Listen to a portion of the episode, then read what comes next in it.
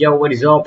Wait here. So today we're talking about why we love music. You know, it, it's so fascinating that everybody in this uh, world loves music, whether it is blues, jazz, country, or uh, you know, indie vibes, Middle Eastern vibes. You know, any type of music. Everyone loves music. Everyone jams on music. Everyone dances on music. You know, so I'm gonna tell you why we all love music. So when you listen to the music, dopamine is released in your nucleus accumbens, uh, and that plays which actually plays a major part in the reward circuit of your brain. You know, so the dopamine is released over there.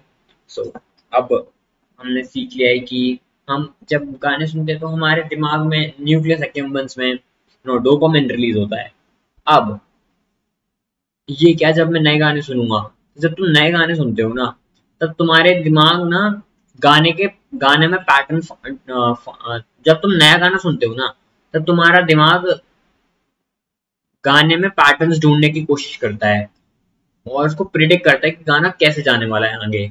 तो अगर मान लो तुम्हें गाना पसंद नहीं आता, ठीक है तो तुम्हारा दिमाग कहता है, ये गंदा गाना है, अब मैं इसको दोबारा नहीं सुनने वाला हूँ और तुम्हें भी वो पसंद नहीं आता है। ठीक है, अब लेकिन जब तुम उसको प्रिडिक्ट कर लेते हो बहुत अच्छे से जब तुम्हारा वो गाना फेवरेट बन जाता है। ठीक है दोस्तों अब मैं आपको बताऊँगा दो बहुत ही बेहतरीन चीज़ें। उसको सुनने के बाद आपकी देखिए अकेडमिक लाइफ में बहुत ज़्यादा सिग्निफिकेंट अमाउंट में चेंज आ जाएगा।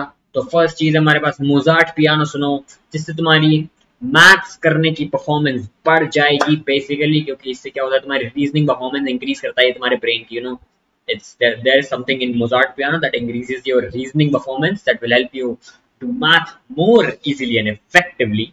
Yes. So the next thing we have is if you listen to classic music while studying, you will perform better in your exams. So you can use these tips and I'll see you in the next one. Till then, wait, signing out. Bye you.